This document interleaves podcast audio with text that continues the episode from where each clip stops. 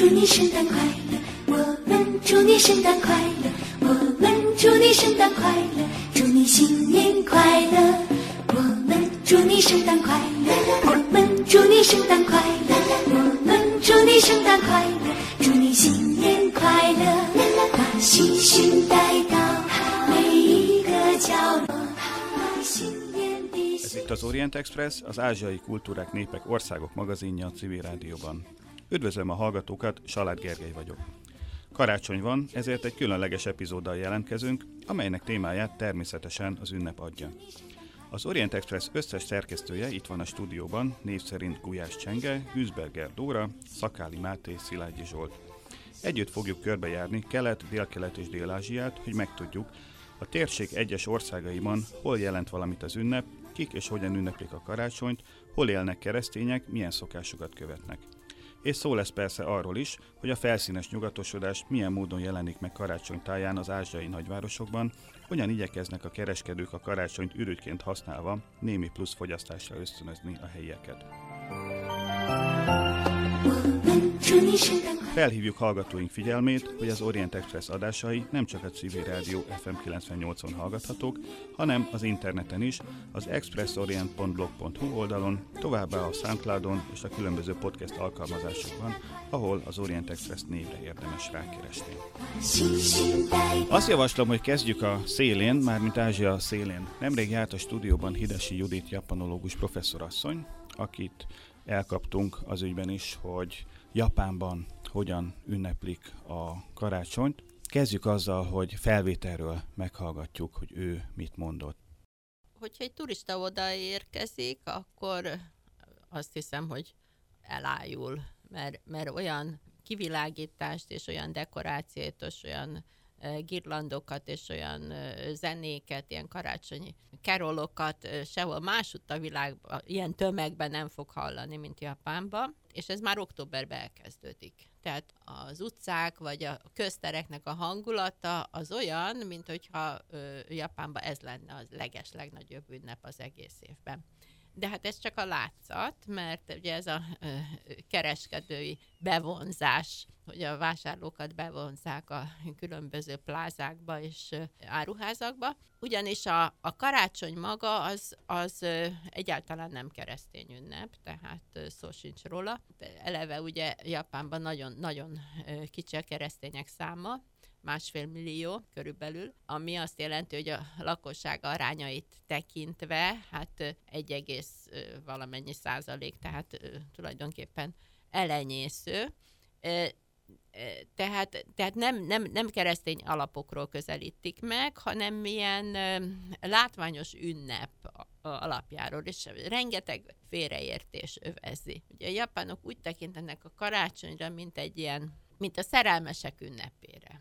De akkor vissza kell mennünk, hogy de azt gondoljuk, hogy a szerelmesek ünnepe az a Valentin nap. De Valentin napkor a japánok ott, ott nem a szerelmesek ünnepen, hanem a Valentin napkor a, a irodai alkalmazott leánykák a főnöküket ajándékozzák meg csokoládéval. Tehát az más, mint, mint Európában. Tehát inkább a helyett ők karácsonykor tartják ezt a kvázi szerelmesek ünnepét.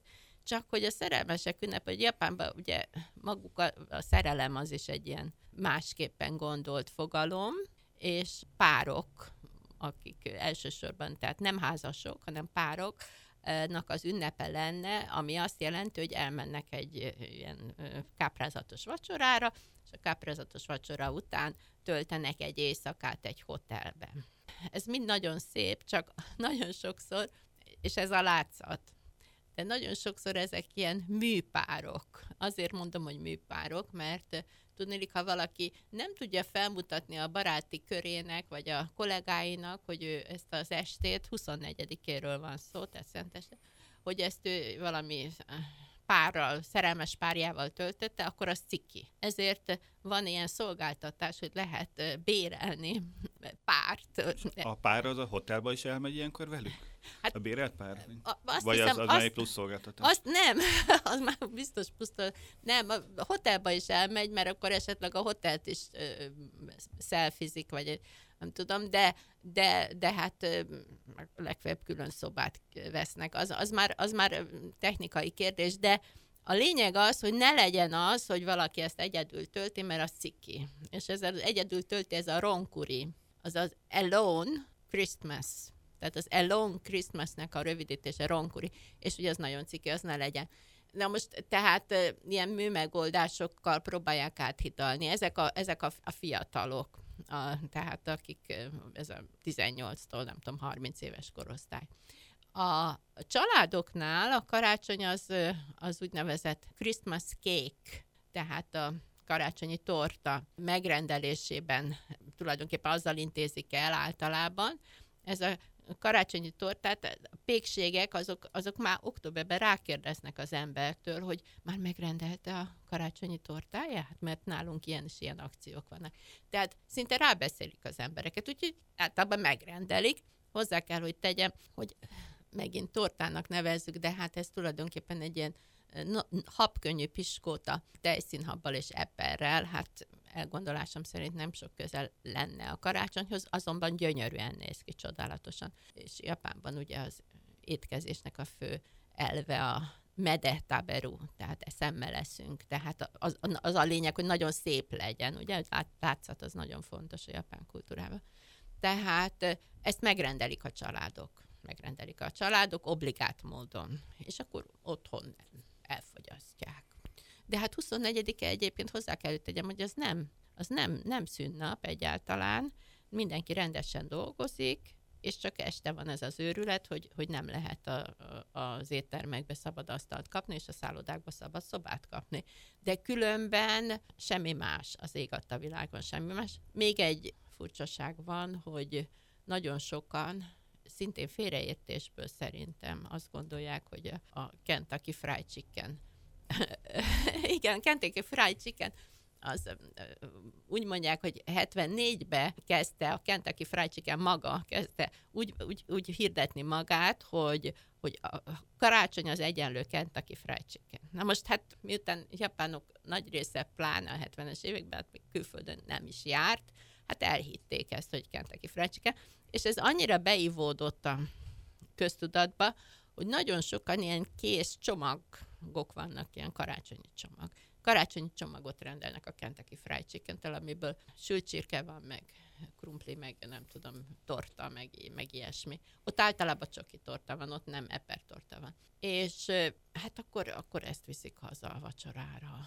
De hát ha ez munkanap, már pedig munkanap, akkor ugye családoknál általában a férfiak nincsenek otthon este, mert hát ők vagy dolgozik, vagy a munkatársaival iszogat, tehát mondjuk nagyon sokszor ezek aztán így megmaradnak ezek a mege, annélkül, hogy megennék, tehát nyakukon marad ez a Christmas cake, és aztán van is egy ilyen mondás, hogy olyan lányokra, akik így pártában maradnak, azokat nagyon sokszor úgy nevezik, hogy Christmas cake, mert megmaradt, mint a karácsonyi torta.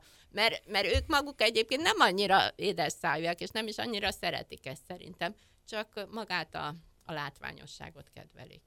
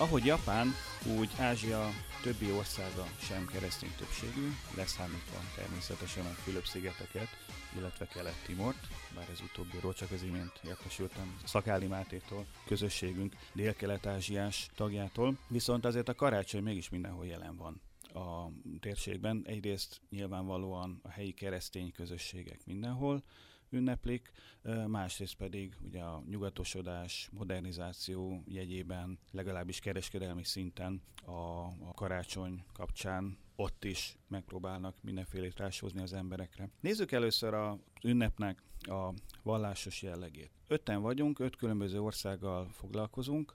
Szeretnék menni egy kört, az öt különböző országban, hogy hol élnek keresztény közösségek, és mi jellemzik ezeket a keresztény közösségeket, akár a különleges szokásaikat, akár mondjuk a politikai helyzetüket tekintve. Kezdjük mondjuk Dél-Ázsiában.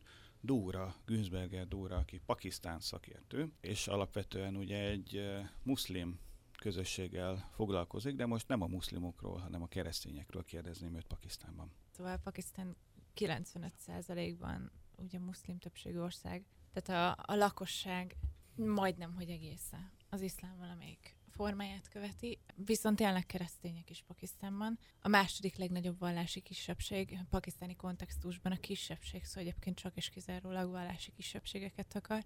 A legnagyobb vallási kisebbséget ugye a hinduk teszik ki, nagyjából a lakosság 2%-a, ez olyan 4 millió fő körülbelül, és a keresztények a második legnagyobb vallási kisebbség, öm, nagyjából 3,5-4 millió fő az ő számuk is. Öm, nagyjából a felük protestáns, a másik felük pedig katolikus.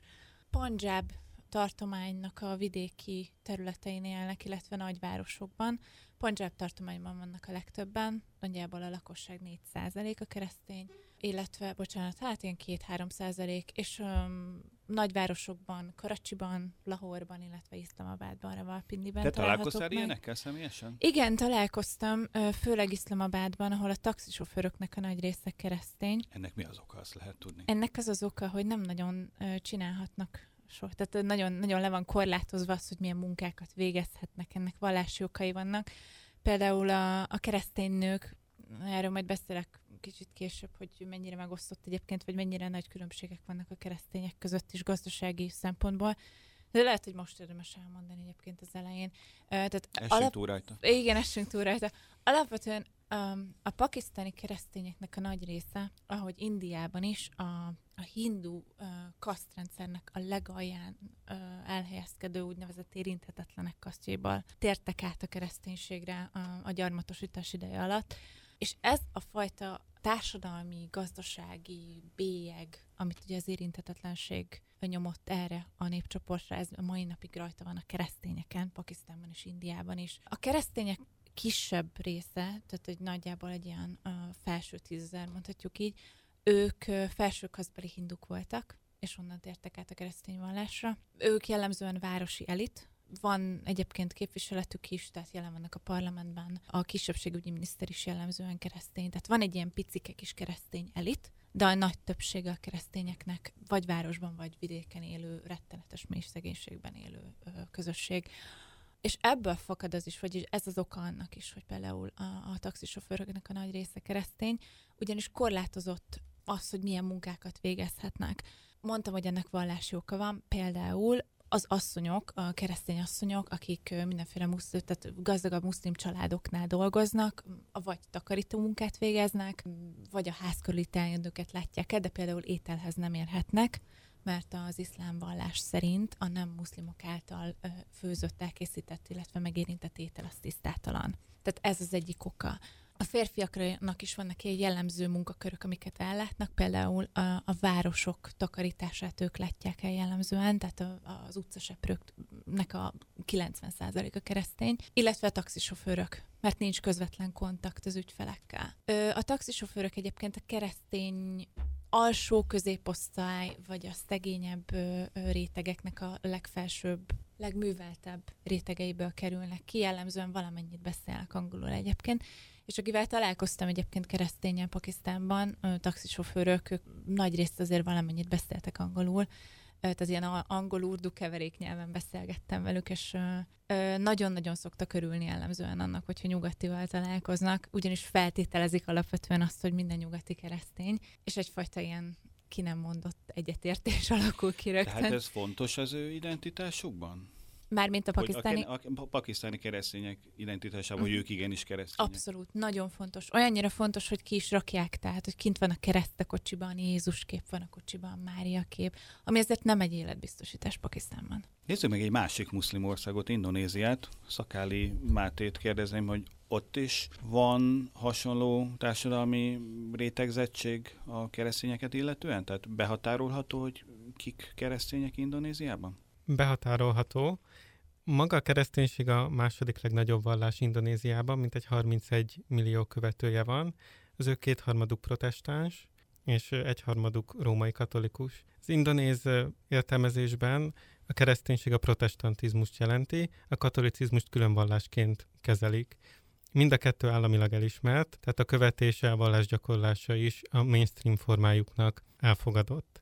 Maguk a keresztények, tehát kisebbséget képeznek, korlátozott országosan a politikai, gazdasági, társadalmi befolyásuk, de az elitben, a gazdasági, politikai, kulturális elitben, a sportban is reprezentáltak. A keresztények Indonéziában is szembesülnek elnyomással, illetve üldöztetéssel. Ezek főleg helyi szinten történnek, a muszlim többségű területeken elsősorban. Maguk a keresztények Indonézián belül földrajzilag egyenlőtlenül oszlanak el, elsősorban a gyéren lakottabb keleti-indonéz területekre koncentrálódnak, például Pápua, Maluku, Flores szigete. Maga a kereszténység a 16.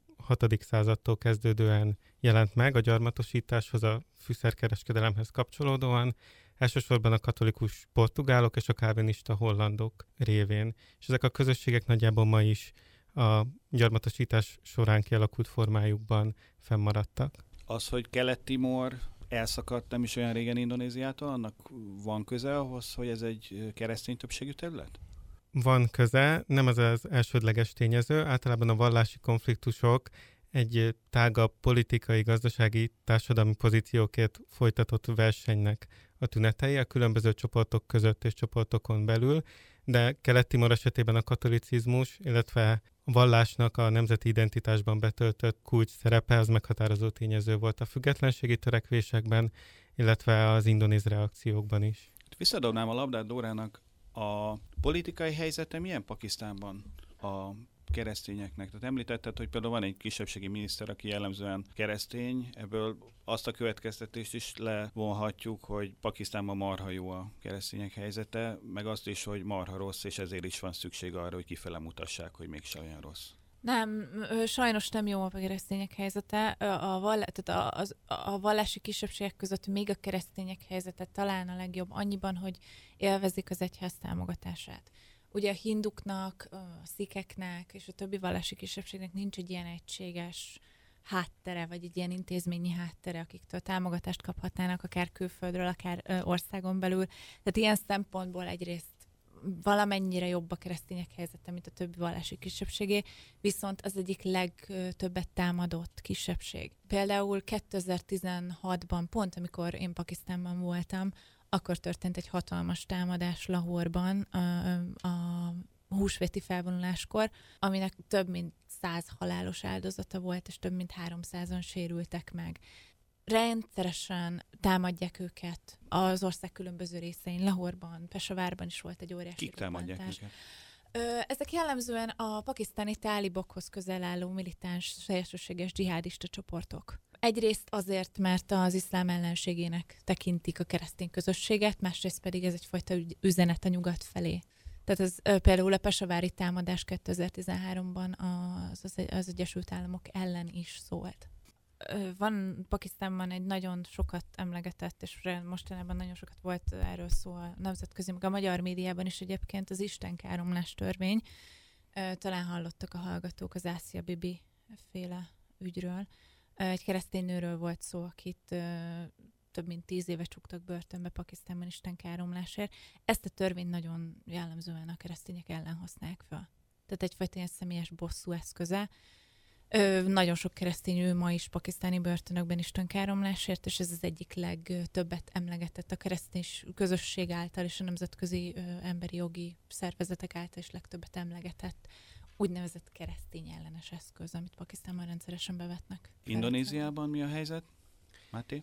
Indonéziában az iszlamisták elsődleges célpontjai közé tartoznak a keresztények. Ők általában egyfajta reakcióként interpretálják a támadásokat a keresztényekkel szemben, tehát ők magát a keresztény vallásgyakorlást, amennyiben az nyilvános, evangelizációs törekvésként értelmezik. Tehát ha például pálmágat tesznek ki, vagy ha építési engedélyt kérnek templomra, vagy például adott esetben bolykottálják a dávszappan használatát, mivel a galambot a kereszténységgel asszociálják. Tehát elsősorban a 90-es évek második felétől megfigyelhető egy olyan folyamat az indonéz gondolkodásban, a muszlim hívők körében, hogy félnek az evangelizációtól, a kereszténység terjedésétől. Ez elsősorban a, az amerikai hittérítők tevékenységére vezethető vissza, de ez elsősorban egyéni szinten nyilvánul meg lokálisan.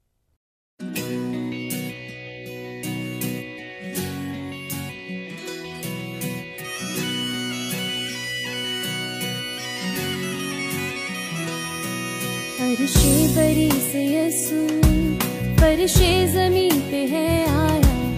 जाहो जलाल छोड़ा। इंसान का रूप अपनाया। रब की मोहब्बतों का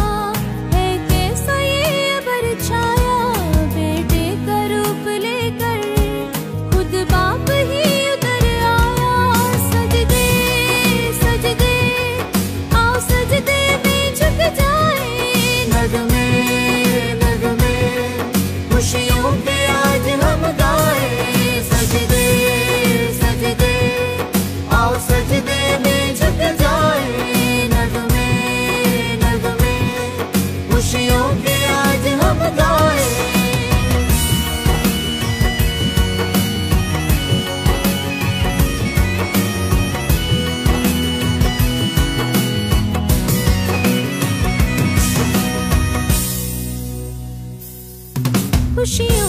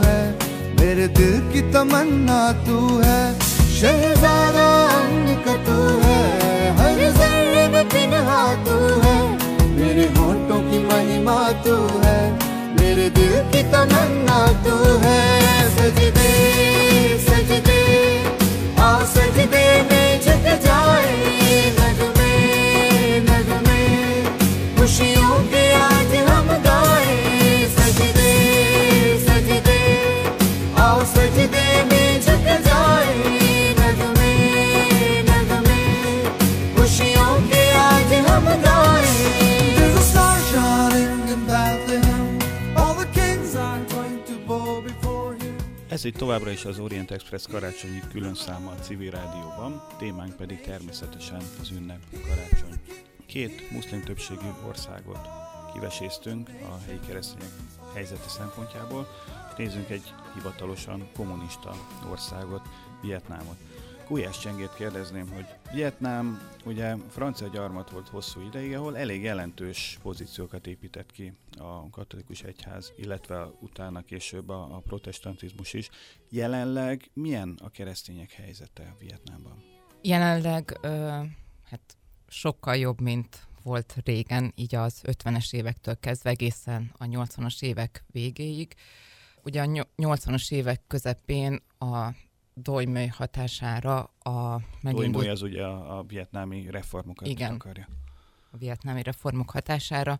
Ugye politikai, gazdasági és társadalmi változások is ö, végbe mentek, és utána kezdődött el az, hogy a katolikusok helyzete egyre jobb lett, illetve inkább csak így a 90-es évek közepétől. Ugye most már a, utána a Vatikánnal is felvették a hivatalos kapcsolatokat. A buddhizmus után a római katolikus vallás a legelterjedtebb Vietnámban, és a az egyház szervezet is, tehát az egy ilyen sokkal szervezettebb vallás, mint a protestantizmus Vietnámban.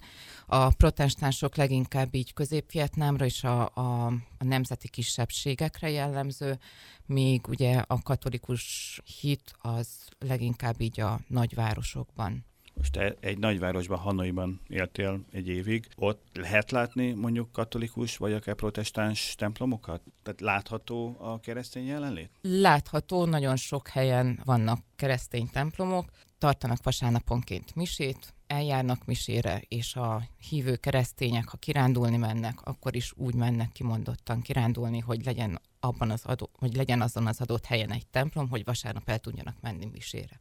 És akkor nézzünk egy olyan országot, ahol se nem a muszlimok vannak többségben, se nem kommunista berendezkedésű, bár valaha az volt, viszont az egyik legszabadabb, és mindenképpen az egyik legdemokratikusabb ország egész Ázsiában, ez pedig Mongólia. Szilágyi Zsoltot kérdezném, hogy találkozott-e sok-sok mongol útja alkalmával mongol keresztényekkel? Találkoztam mongol keresztényekkel, mert azt el kell mondani, hogy a korábban említett országokhoz képest nyilván itt egy, egy, egy ilyen mikroközösségről van szó, akiket mondjuk Mongóliában kereszténynek ö, tekinthetünk. A 2010-es népszámlálási adatok alapján olyan 2,2%-a a lakosság vallotta magát ö, kereszténynek, ami nagyjából olyan 40-45 ezer embert jelenthet mostanában. Nagyon látványos a jelenlét, ugye leginkább azért, mert ö, hát sok templom épült, ö, és az mondjuk a rendszerváltás utáni fejlesztések, építkezések között azért a, a, ugye szemet szúr, hogyha egy-egy új templomot húznak föl, akár a fővárosban, akár, ö, akár vidéki városokban. Ö, tehát bármennyire is kevesen vannak a lakossághoz képest, vagy kicsi a keresztények számaránya a lakosságon belül, a mongolok ö, azt mondják, hogy, vagy úgy érzik, hogy sokkal többen vannak, mint ahogy, ahogy valójában egyébként. Ugye Mongólia az egy nagyon kulturális értelemben egy nagyon egységes ország, ugye vallási tekintetben is, itt a buddhizmus a, a, ugye az államvallás, ami egyébként a nemzeti identitásnak is az egyik ilyen alapvető alapillére, és hát sokan féltik a buddhizmust ugye a kereszténységtől. Ennek ugye az is oka, hogy jellemzően a kereszténység, bár talán az, az eddig említett országok közül legkorábban jelent meg Mongóliában, mert a 13. században már voltak keresztények, ugye a nesztoriánus kereszténység jelen volt a, a nagy mongol birodalomban. Bocsi, bocsi, Kínában már a 7. században igazolt. Jó, akkor a kínaiak nyertek, nyilván mindenben a kínaiak nyernek, bocsánat. Bár a mongolok meguralták Kínát a 13. században, de minden. Szóval, hogy a rendszerváltás után, az 1989-90-es rendszerváltás után jelent meg jellemzően ez az újkori kereszténység, és, és egyébként jellemzően nyugati vagy ugye koreai, koreai támogatással, koreai vagy nyugati térítők ö, hozták a vallást. Az akkor már a tekintetében is szabad országban, ugye 90-től kezdve, de és például 92-ben a létrehozott új ö, mongol alkotmány ki is tér a vallás szabadság kérdésére, ugyanakkor olyan intézkedéseket is hozott az új, az új kormány, ami egyértelműen a buddhizmusnak kedvez, és ez általában a nép hát akaratnak megfelelő cselekedetnek tűnik. Tehát tényleg azt mondom, hogy, hogy miközben a, nagyon kevesen vannak a, a keresztények, a mongolok mégis úgy érzik, hogy sokan, vagy túl sokan talán. Mennyire városi jelenség a kereszténység Mongóliában? Tehát előfordulhat az, hogy hazamegy a pásztor gyerek a jurtába és közli a sámanista vagy buddhista szüleivel, hogy hát kedves apám, anyám, én megtértem, és akkor innentől fogva keresztény templomba fogok járni abszolút városi jelenség, tehát ez megtörténhet, amit te itt említettél, hogy a gyerek bemegy a jurtába, és azt mondja, hogy ő most attól kezdve keresztény, de ez egy, nem, ez egy olyan jurta, vagy egy, ez egy vidéki jurta, de a gyerek biztos, hogy a városban tanult. Tehát jellemzően az urbanizáció felgyorsulásával, a modernizáció megjelenésével és felgyorsulásával együtt terjedt ez a vallás, és jellemzően a központja is természetesen különböző nagyobb településeken, városokban vannak. Én Erdenetben láttam templomot, Ulánbátorban láttam több templomot. Ugye ott volt egy ortodox kereszténység az oroszok miatt, de hát az teljesen kívül van a mongol kultúrán, tehát ez teljesen más kérdés. Ugye ott egyértelmű volt a különbség is a két népesség, a két kultúra között, és a mongolok nyilván a buddhizmuson keresztül is megkülönböztették magukat a minden más néptől. ugye nem túl kedvet oroszoktól természetesen. Most viszont már ugye mongol, mongolok között is vannak keresztények, viszont a mongolok nagyon pragmatikusan állnak ehhez a szakrális az élet szakrális részéhez. Tehát én a varákos kedves mongolista kollégámnak a története az, hogy ő, ő ugye beszélt egy olyan mongol hölgyel, aki a Domboszkó rend által üzemeltetett rendháznak volt a talán takarítónője, de lehet, hogy szakácsa. És amikor az ő papája megbetegedett, akkor rendszeresebben kezdte el látogatni az Isten tiszteleteket, mert az abban bízott, hogy valami fajta felső segítséget kap majd az apa gyógyulásához. Amikor ez hát nem váltotta be a hozzáfűzött reményeket, akkor elment a sámánhoz, aki mindenféle szertartásokat tartott és gyógyfüveket adott, és amikor a papa ennek ellenére eltávozott az élők sorából, akkor a buddhista lámát kérte meg, hogy mondja meg, hogy mikor kell, mikor lehet eltemetni. Tehát minden lehetőséget kihasznált, ami rendelkezésére állt, és amit ma gyakorlatilag a mongoliai vallásszabadság ajánl.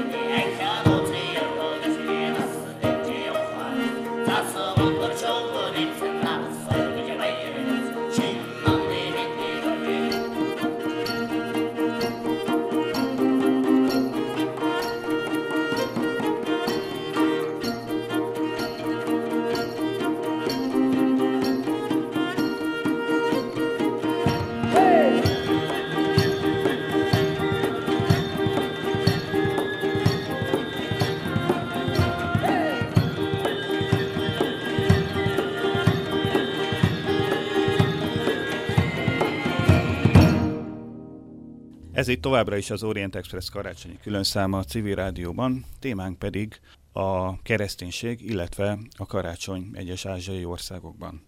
Tulajdonképpen ez a praktikus szemlélet, ez a kínaiakra is jellemző, tehát ö, ott is azért előfordul, hogy egy magát kereszténynek valló ember esetleg buddhista templomba is elmegy. Igen, de akkor beszéljünk a, a, a kínai kereszténységről, mert ugye... Beszéljünk, csak- mármint, mármint, hogy én beszéljek. Te beszélj a kínai kereszténységről, ugye? Salád Gergely Kína szakértő fog ki- beszélni a kínai Kína sem egy keresztény többségi ország. A, a legfrissebb becslések szerint nagyjából úgy 5%-ra tehető a keresztények aránya Kínában. Vannak ennél nagyobb számot mutató becslések is, de azokat én nem tartom teljesen megalapozottnak. Ugye az elmúlt években, évtizedekben a, a protestantizmus, ez az amerikai típusú protestantizmus nagyon divatossá vált a kínai nagyvárosokban, és nagyon látványosan jelen van, de ennek a, a mélységét nem igazán lehet megbecsülni. Tehát nem tudjuk, hogy ez mennyire egy felszínes jelenség, és mennyire lettek valóban keresztények azok a kínaiak, akik most éppen keresztény templomba járnak, de lehet, hogy tíz év múlva majd találnak maguknak valami másik vallás. Persze nem akarok egyből ilyen szkeptikus lenni, de azért a, a kínaiakra éppen az említett praktikusság miatt jellemző egy ilyen szemlélet, hogy vallásban is hajlamosak a hasznosnak vagy a praktikusnak tűnőt követni. De van persze egy, egy mélyebb fajta évszázadok óta Kínában jelen lévő kereszténység is, amely tulajdonképpen töretlenül hát vagy nem is töretlenül, azért megtörték, de azért létezett a kommunizmusnak a, a legsötétebb évei alatt is. Ma pedig, ha nem is zavartalanul, de azért működhet itt a, említette Zsolt a mongol alkotmányt, feltételezem, hogy valamennyi általunk tárgyalt ország alkotmányában rögzítik a vallásszabadságot. Ez Kínában is így van, és a vonatkozó törvények nevesítik is azt az öt vallást, ami szabadon gyakorolható Kínában, és az ötben benne van a protestantizmus, illetve a katolicizmus is, amit hasonlóan az indonézekhez egy külön vallásnak tartanak a, a kínai hatóságok. És mindegyik eh, vallásnak megvannak az úgynevezett hazafias, tehát tulajdonképpen a kommunista párthoz hű, vagy annak a hatalmát legalábbis nem feszegető, fenyegető szervezetei. És ezek a szervezetek, illetve az, ezeknek a szervezeteknek az égisze alatt működő vallási közösségek viszonylag szabadon működhetnek. Tehát, hogyha Kínában megyünk, ott is találunk katolikus templomokat, bemehetünk, imádkozhatunk, Bibliát vásárolhatunk, találkozunk protestáns imahelyekkel is. Természetesen van állami kontroll, tehát valószínűleg, hogyha bemegyünk egy ilyen templomba, akkor azonnal megy a, a drót a megfelelő hatóságoknak, hogy bejut egy külföldi, de ezt mi nem biztos, hogy észre fogjuk venni, és ennek valószínűleg nem lesz különösebb következménye. És igazából azok a keresztény közösségek, amelyek nem foglalkoznak politikával, és amelyek mondjuk nem nyíltan tartanak kapcsolatot külföldi erőkkel, például a Vatikánnal, ami azért ugye a katolikusoknak egy elég fontos lényegi eleme a, a vallásnak. Szóval azok a, a, a közösségek, akik nem nyíltan érintkeznek külföldi támogatókkal, akár fejévalókkal, azok tulajdonképpen működhetnek viszonylag szabadon, azzal, hogy Damoklész kardjaként mindig ott lebeg a, a fejük felett az a lehetőség, hogy lecserélik a helyi liberálisabb pártitkárt, és helyette jön egy kemény vonalas, és akkor néhány évre elviszik munkatáborba a papokat, meg a püspököket. Aztán, hogyha ezt a pártitkárt is lecserélik néhány év múlva, akkor a papok visszajönnek, és minden megy tovább úgy, ahogy addig. Ez persze persze nem egy normális állapot, de Kínában azért ez a fajta húz meg, erez meg, ez a, ez a, a folyamatosan változó, a társadalmat bizonytalanságban tartó politika más életterületekre is jellemző. Kérdeztetek egy dolgot? Hogy van jelen Kínában a, ez a téri, nyugati térítési tevékenység. Ugye a Mongóliában, talán említettem, hogy Mongóliában ugye a rendszerváltás után nagyon felerősödött, és ez mondjuk a, egy nagyon so, az élet nagyon sok gazdasági területével is kapcsolódott egész egyszerűen, aki nyugatra akart menni, az, az esetleg megtért. Aki el akart menni Koreába dolgozni, az esetleg megtért, mert ugye onnan jöttek a térítők Kínában, ugye a kínai nyitás után, meg a gazdasági fejlődés után van, erősödtek az ilyen típusú kapcsolatok kifelé, nyugat felé? Abszolút, bár nem teljesen legális módon. Kínában van egy jelentős szürke zóna, így a, a nagyon illegális fekete, meg a teljesen szabad fehér zóna között. Tulajdonképpen az életnek a nagy része, nem csak a vallási életnek, a gazdaságnak, mindennek a, a, a nagy része ebben a szürke zónában zajlik. Ugye ennek a lényegi elem az a fajta bizonytalanság, hogy nem pontosan tudjuk, hogy hol van a feketének a határa, és az esetleg kitolódhat akármilyen irányba. És azt hiszem, hogy a, a külföldi hittérítőknek a tevékenysége is ide tartozik. Azt Kínában csinálni nem nagyon lehet, hogy felveszem a papírruhámat, és elmegyek és kiállok az utcasarokra téríteni. Eleve az törvény tiltja, hogy a vallási rendeltetésű helyek, tehát gyakorlatilag a templomok falain kívül térítő tevékenység folyjon. Nyilván a templom falén belőle meg eleve az megy csak be, aki már, már híve a vallásnak. Tehát ez is nehezíti a tevékenységet, de azért civil beöltözött katolikus papot én is ismertem, aki ment Kínába. A protestánsok pedig leginkább azt csinálják, hogy angol tanárnak, angol nyelvtanárnak átszázott amerikai önkéntesek az amerikai közösségük gyűjtéséből, előállt forrásokból tömegesen utaztak Kínába, ahol nyilván a helyi középiskolákba, egyetemeken örömmel fogadták őket, hogy hát egy angol anyanyelvű ember ki hajlandó ide ingyen eljönni, vagy minimális pénzért eljönni angol órákat tartani, és hát aztán persze kiderül, hogy jó-jó angolul is tanít, de mondjuk olyan olvasmányokat ad fel a gyerekeknek olvasni, amelyek igazából hittérítő ö, szerepűek, tehát nem mondjuk a nyelvkönyvet tanítja, hanem mondjuk a Biblia alapján tanítja az angol nyelvet, meg esetleg a délutáni különfoglalkozáson, vagy szakkörön, vagy fakultáción még több keresztény tartalmat közvetít, és ennek azért meg is van az eredménye. Tehát 1980-ban így 600-800 ezer körül volt a beslések szerint a protestánsoknak a száma egész Kínában, ez egészen minimális, ez néhány ezrelék. Most meg vannak már ilyen 50-60-70 milliós beslések is. És ezeknek egy jelentős részét ezek az angol tanárnak álcázott amerikai angol száz hittérítők térítették meg. Nyilván azzal párhuzamosan, hogy minden, ami amerikai, minden, ami nyugati, az divatosnak számít Kínában.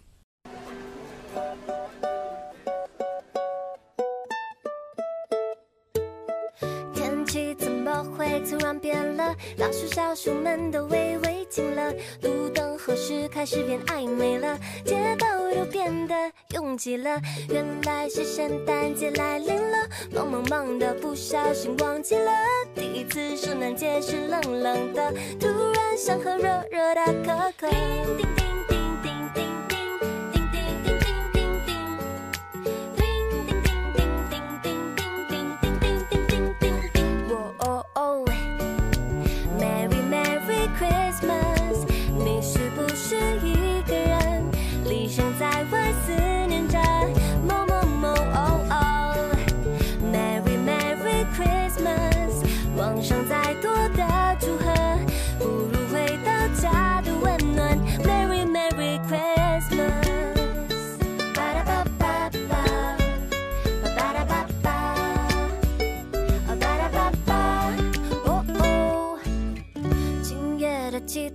么熟了？撒在一汤浓缩成便当盒，少了被啰嗦叮咛的快乐，不知不觉我学会习惯了。圣诞老公公若来敲门，奖品任何糖果都别送了，借我路道夫雪橇就够了，带我回到热热的 Christmas。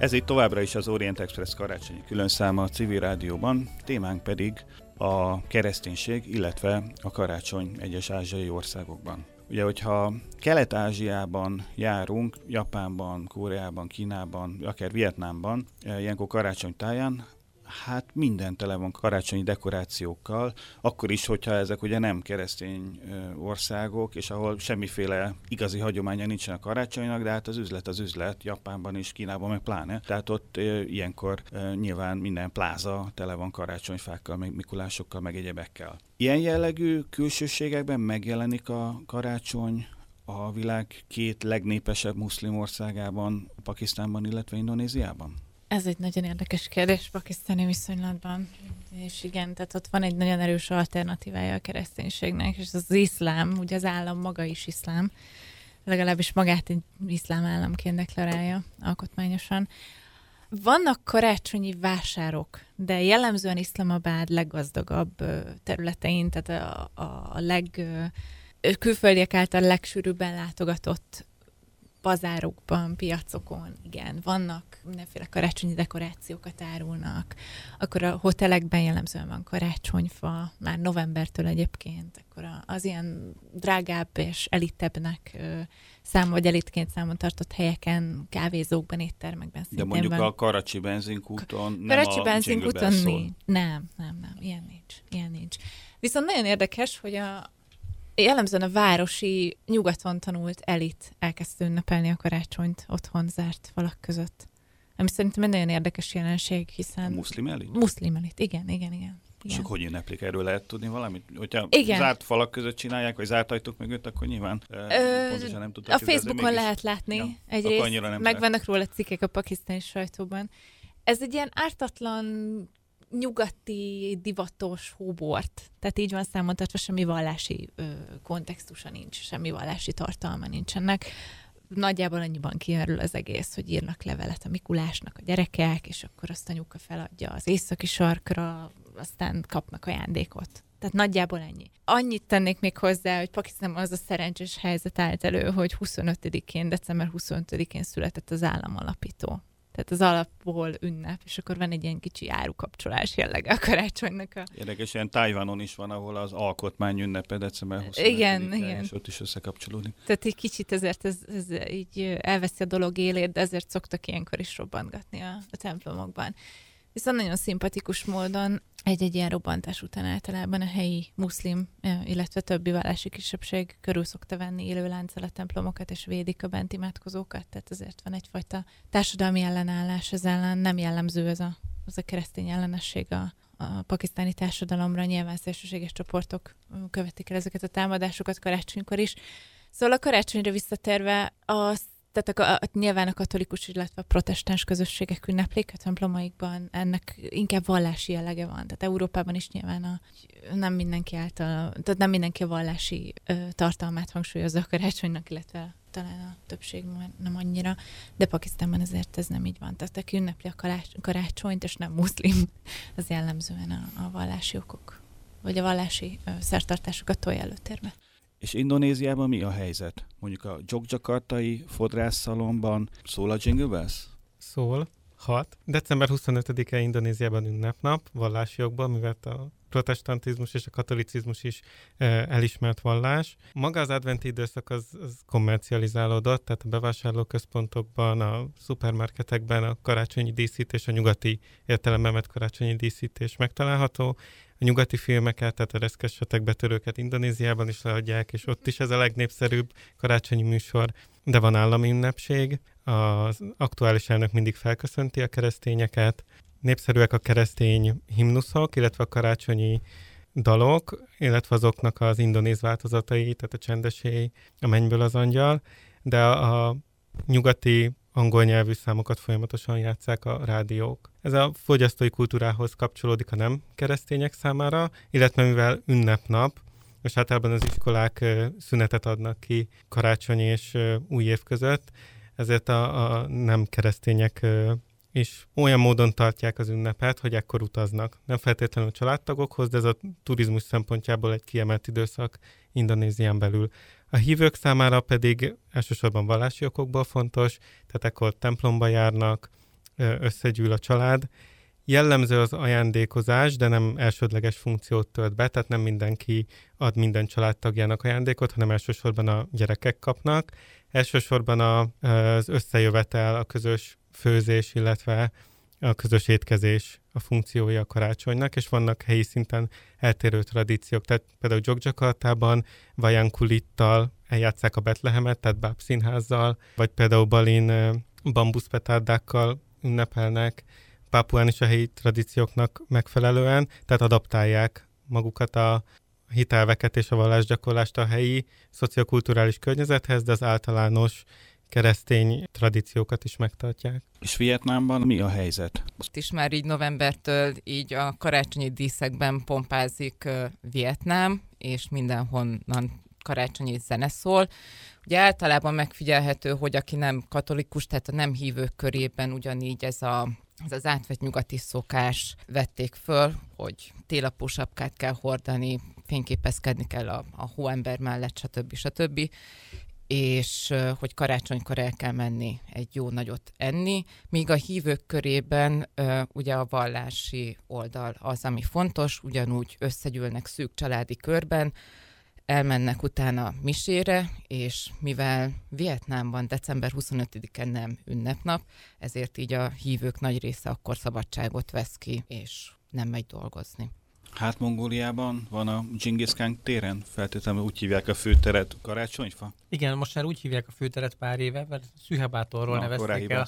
Igen, a, te- a teret nem is nagyon örülnek egyébként a mongolok, hogy már minden Genghis Khan, a reptér és minden egyéb, és a sör és a pálinka és egyebek, de most már a tér is.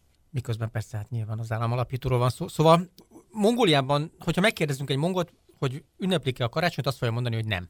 Ez egészen egyetemű, hiszen ez egy buddhista ország, ott nem ünneplik a karácsony. Ha elmegyünk Mongóliába december végén, akkor azt látjuk, hogy minden a karácsonyról szól. Soha olyan érdekesen kivilágított különböző karácsonyfákat és egyéb de, karácsonyi dekorációkat nem láttam sehol a világon, mint ahogy Mongóliában. Ez a Ugye itt mondhatnák, hogy nincsen talán ennek ilyen vallási szerepe, de mégiscsak van valami új vallás, ugye ez a fogyasztás, vagy nem tudom, ez a globalizáció és a nyugati kultúrának a hatása, ami alól a mongolok sem mentesítik magukat, vagy nem is tudják mentesíteni magukat. Tehát itt egy ilyen évvégi nagy ünneplésről van szó, aminek leginkább a gyerekek ünnep, örülnek, mert mindenki a gyerekeket ajándékozza, tehát a, a, a cégek ö, meghívják őket különböző rendezvényekre, akár merre fordulunk, mindenütt azt látjuk, hogy valami történik, valami fajta baráti találkozó, bulizás mindenütt zajlik az egész városban, leginkább ugye a gyerekek a célközönség ennek, de ugyanakkor azt is látjuk, hogy, hogy igazából minden mongol szívesen ünnepel, de ők nem karácsonynak, hanem az év végi ünnepnek, meg az új év ünnepének nevezik ezt. A, a karácsonyfa sem, vagy az a, az a fenyő, ami fel van díszítve, és mi karácsonyfának nevezzük, azt is ők az új év tiszteletére díszítik, miközben tudjuk, hogy a legnagyobb mongol családi ünnep az a holdúj év ünnepe, ami ugye majd 2019-ben február másodikán lesz, nagyon korán, és az a, az, az a fajta családi ünnep, amit Magyarországon vagy a nyugati világban a, ka- a karácsony jelent. Tehát ez az ünnep, amit mi karácsony körül látunk, az valahogy az új évhez kapcsolódik, és egy ilyen nagy közös ün- ünnepség, az év lezárása, lehetőség az együtt szórakozásra, és akkor ugye van a másik, ami majd egy-két hónappal később következik, és az tölti be azt a funkciót, amit Magyarországon vagy Nyugat-Európában, vagy nyugat, nyugaton általában a, a karácsony. De például van érdekes módon télapójuk is a mongoloknak, aminek a szakrális hagyományhoz is van köze, mert van egy Cagán övgön, egy fehér öreg nevű, ö, hát egy ilyen szellemük vagy istenségük a buddhizmusban, és ők e, e- erre a fehér öregre, aki ilyen idős, hosszú szakállú, fehér, stb. stb. stb. nagyon könnyen rá lehet húzni a, azt a fajta formát, amit ugye mi ismerünk nyugaton így a télapóval kapcsolatban. Úgyhogy itt azért vannak ilyen árukapcsolások is, de leginkább ez egy nagy szórakozás. Viszont ennek a fajta kommercializálódásnak, ami ezek szerint mindenhol lezajlik, persze a kínaiak a legfőbb nyertesei, hiszen azt a sok mű karácsonyfát, meg karácsonyfa díszt, meg Mikulás elmezt mind Kínában gyártják. Ez egyébként egy érdekes ellentmondás, hogy Kína lényegében a világ karácsonyfa dísz gyártásának a 99%-át uralja, miközben azok a munkások, akik gyártják a karácsonyfa díszeket, nem mennek haza és nem akasztanak karácsonyfa díszeket a karácsonyfejükre, hiszen Kínában nincsen karácsonyfa, kivéve persze a plázákat, meg az egyéb boltokat. Ugye Kínában is nyilván vannak a keresztények, akiknek a körében egyébként érdekes módon az éjféli mise, az nagyon divatos, ez kifejezetten divatossá vált az utóbbi években, tehát valószínűleg a kínai keresztényeknek nagyobb százaléka megy el éjféli misére, mint mondjuk a magyarországi keresztényeknek. Ez egyébként én- azt hiszem, a, amit elmond, elmondtatok, abból az derül ki, hogy miután az általunk tárgyalt országokban kisebbségben vannak a keresztények, ezek mint hogyha komolyabban vennék, vagy jobban része lenne az életüknek a kereszténység. Itt bólogatnak a kollégák, csak szólok a hallgatóknak. Igen, vallási szempontból mindenképpen. Szóval Kínában is én ezt érzem, hogy egy keresztény család, aki mondjuk már másfél évszázad a keresztény, az most is sokkal mélyebben megéli a, akár a keresztény ünnepeket is, meg általában a hitét, mint egy keresztény többség országban. A, a másik része a karácsonynak, meg ez a, a plázás, kommercializálódás, csendesélyes egyéb, ez pedig természetesen Kínát is leuralta. Leginkább talán a, a, az, amit a kínaiak ilyenkor csinálnak a, a Bálint naphoz, vagy a Valentin naphoz hasonlítható, hogy a fiatalok megajándékozzák egymást, meg a szerelmüket, meg a, a, a, a barátjaikat mindenféle mélyebb tartalom nélkül. És az utóbbi években jelent meg egy, egy érdekes szokás, hogy ilyenkor almát ajándékoznak, aminek e, talán a leg autentikusabb magyarázat arra, hogy miért pont almát, az a Csendesély című dalnak a fordításából adódik, mert a, a Csendesély kínaiul Pingánye, és a szentestést is e, így szokták nevezni, és az ebben szereplő Ping az ugyanúgy hangzik, mint az alma szóban szereplő Ping, nyugodt jelentésű e, szó egyébként és összekapcsolják a kettőt, tehát így almával kívánnak békét egymásnak a csendes ilyen. Viszont az adásidőnk lejárt, úgyhogy el kell búcsúznunk tőletek is, illetve a hallgatóktól is. Karácsonyi külön számunk ezzel véget ért. Köszönjük a hallgatóknak a figyelmet, és mindenkinek boldog karácsonyt kívánunk. Önök az Orient express a Civil Rádió ázsiai magazinját hallották. Közreműködtek Gulyás Csenge, Güzberger Dóra, Salád Gergely, Szakáli Máté Szilágyi Zsolt. Tartsanak velünk a jövő héten is. Felhívjuk figyelmüket, hogy az Orient Express adásai podcast formában és az interneten is elérhetők. A címünk expressorient.blog.hu, emellett Orient Express néven ott vagyunk a Soundcloudon és a különböző podcast alkalmazásokban is. A Facebookon pedig a Pázmány Péter Katolikus Egyetem Modern Kelet-Ázsia kutatócsoportjának oldalán lehet megtalálni az adásokat és készítőiket. A viszonthallásra! हर गली गली रोशन पुरनूर नज़ारा है। एक तारा चमका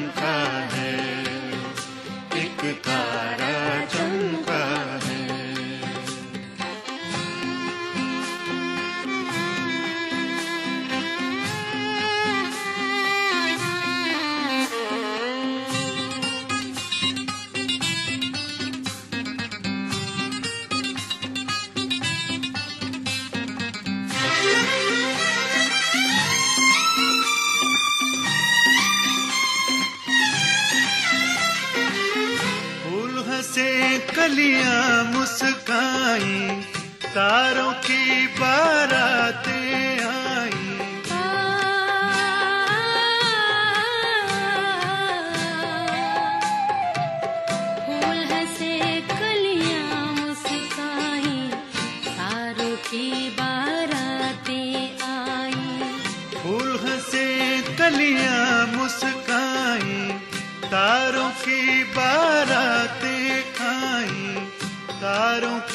पर